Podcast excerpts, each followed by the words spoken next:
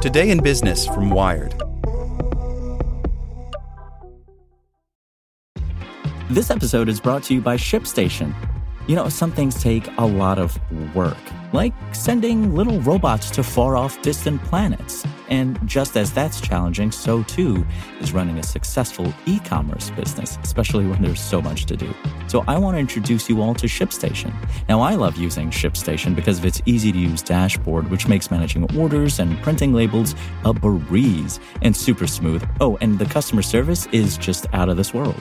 It's exactly what you need to help grow your business. Sign up for your free sixty-day trial at ShipStation.com slash tech news. That's ShipStation.com slash tech news. As a longtime foreign correspondent, I've worked in lots of places, but nowhere as important to the world as China. I'm Jane Perlez, former Beijing bureau chief for The New York Times. Join me on my new podcast, Face Off, U S versus China, where I'll take you behind the scenes in the tumultuous U S-China relationship. Find Face Off wherever you get your podcasts. Hey there, this is the spoken edition of Wired. The midterm election didn't salvage net neutrality, by Clint Finley. Tuesday's midterms don't shed much light on the future of net neutrality, but advocates do see rays of hope shining through the fog of uncertainty. Democrats, who generally favor rules barring internet service providers like Comcast and Verizon from blocking or otherwise discriminating against content, took control of the House. And even after losing ground in the Senate, the party is tantalizingly close to having enough support from Senate Republicans to pass new net neutrality protections.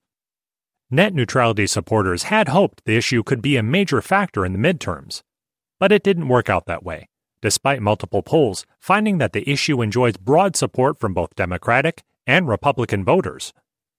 In early polls, Representative Marsha Blackburn, Republican Tennessee, a major opponent of Obama-era net neutrality protections, lagged behind Democrat Phil Bredesen in the race for retiring Senator Bob Corker's seat. Ultimately, Blackburn beat Bredesen, who never made Blackburn's net neutrality position a major talking point in his campaign, by more than ten percentage points. Meanwhile, Representative Mike Kaufman, Republican Colorado, lost his re-election bid despite his vocal support for net neutrality. That makes it hard to predict how lawmakers will handle net neutrality between now and the twenty twenty election. Republicans have historically opposed straw net neutrality regulations, but they might be ready to compromise with Democrats, says Chip Pickering, a former Republican representative from Mississippi, who now runs a tech and telecommunications industry group called Encompass that supports net neutrality. The broadband industry is at least paying lip service to some sort of net neutrality legislation amid lawsuits seeking to reinstate Obama-era net neutrality rules and efforts by states like California to pass their own regulations. The industry needs certainty and predictability as opposed to the litigation and state-by-state action, Pickering says. So you could see bipartisan legislation. Some Republicans are coming around. Last May, the Senate approved legislation that would have restored the Federal Communications Commission's Obama-era net neutrality protections, which the F C C voted to jettison last year. Three Senate Republicans, Susan Collins, Republican Maine, John Kennedy, Republican Louisiana, and Lisa Murkowski, Republican Alaska, joined all Senate Democrats in voting for the legislation. By the time the new Democratic majority takes control of the House next year, it will be too late to overturn the F C C's decision using the same legislative maneuver used in the Senate.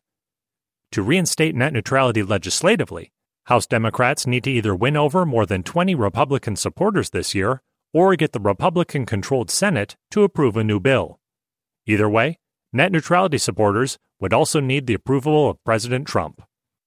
Depending on the outcome of a few too-close-to-call Senate races, it's still possible that both chambers will have majorities that support net neutrality next year.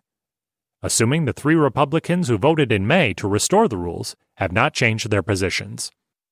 But one thing is clear. Backers of a bill would need to move quickly before the twenty twenty campaign consumes Washington. If something's going to get done, it will have to move quickly in twenty nineteen, Pickering says.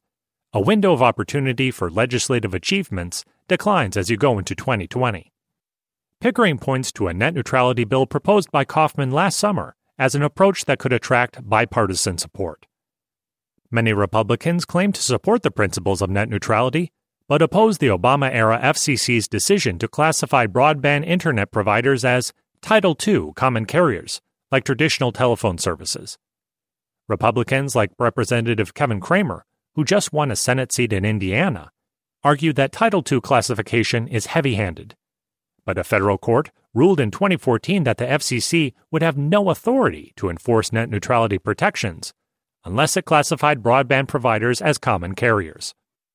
Kaufman's bill tried to find a middle ground by creating a new Title three classification for broadband providers.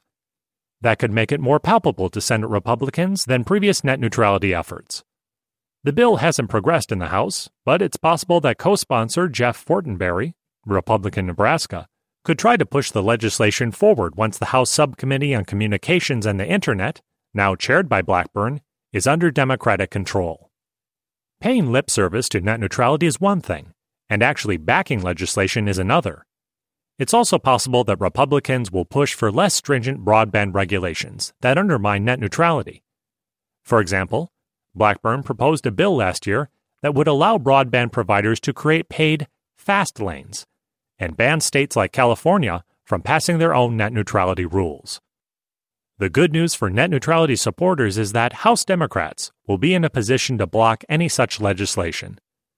The House can also act as a broadband watchdog in other ways, says Obama-era F C C lawyer Gigi Sohn.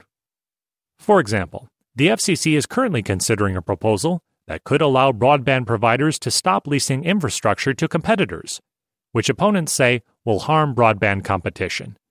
And it will also need to rule on the merger between T-Mobile and Sprint. The House won't be able to force the F C C's decision, but F C C officials won't like getting called in to testify on Capitol Hill every week, Sohn says. Want to learn how you can make smarter decisions with your money? Well, I've got the podcast for you. I'm Sean Pyles, and I host NerdWallet's Smart Money Podcast. Our show features our team of nerds, personal finance experts in credit cards, banking, investing, and more. And they'll help you make the most of your money while cutting through the clutter and misinformation in today's world of personal finance. You'll get clarity on strategies to help you build your wealth, invest wisely, shop for financial products, and plan for major life events. Listen to NerdWallet's Smart Money Podcast wherever you get your podcasts.